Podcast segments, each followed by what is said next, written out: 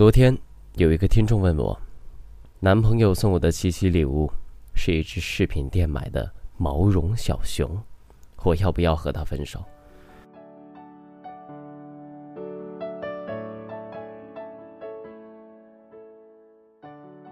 我问他为什么要分手啊？他说，我的朋友们都收到了不一样的礼物，有的是 GUCCI 的手包，有的是更多名贵的衣服。就连男朋友最穷的闺蜜都收到了一三一四的转账和大红包，而我呢，却有一只三百块左右的破熊，和一封手写的情书。唉，想发朋友圈秀恩爱都没脸秀。我问他：“你是不是觉得送礼物就应该送贵的礼物呢？”他马上回答道：“对啊，这不是大家公认的吗？”其实，别傻了。爱情里从来就没有什么公认的普遍化、适用的原理和定律。如果你一定要用别人的标准来衡量自己的爱情，那就该做好下场和别人一样悲惨的准备。每个人的性格、成长环境、家庭条件都是不同的，每个人都是独一无二的，所以独一无二的你和独一无二的另一半之间的爱情，也应该是独一无二的。所以。你为什么要执着于别人的想法呢？别人男朋友送的口红，你不管，你也要；别人男朋友接她下班，你不管，你也要；别人男朋友送她新房，你不管，你也要。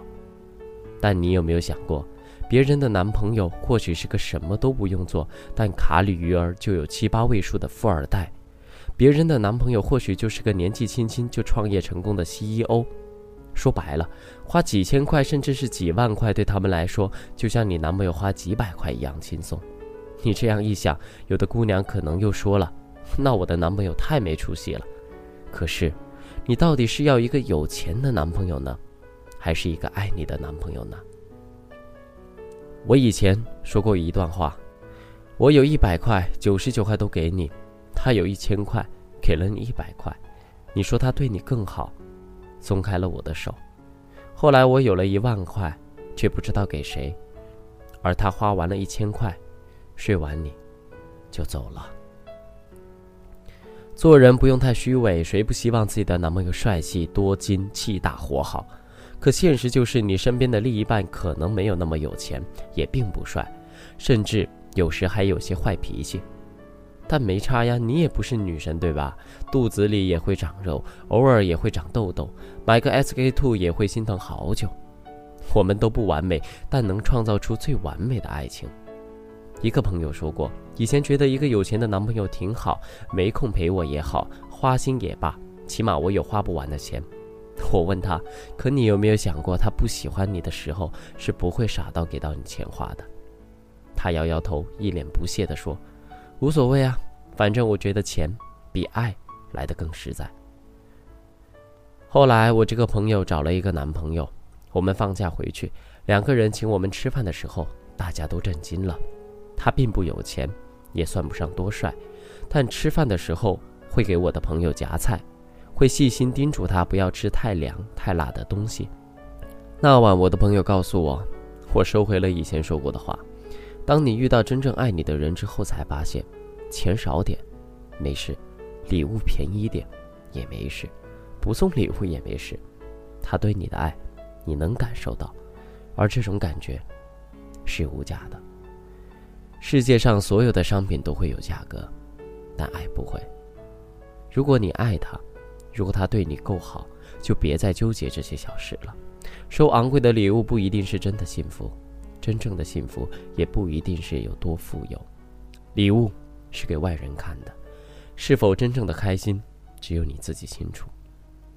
最后我想说，你可以图钱，也可以图爱，但千万不要两者都图。钱会把爱伤害，而有爱，也不代表有钱。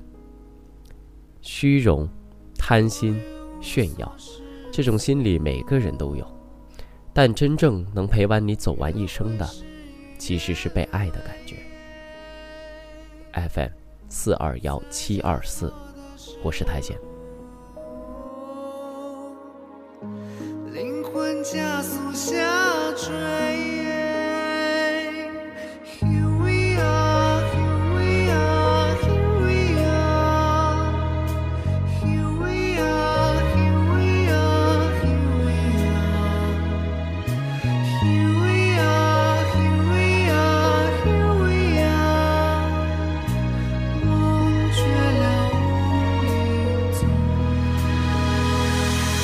变换时空，现实里忽明忽暗，难以触碰。我站在山最顶端，向夜空祈祷，如有神明。这流星划过天际，雨后放晴，跨过星云，我却看不到。没有太多诉求，远大的和平，迷你妈咪。刚进城时从不听到，平安你在轰鸣着，心灵被遗弃似创意。但是别再要冷漠，举起双手，热情相拥，别再太沉默。无关利弊或对错，勇气一直在。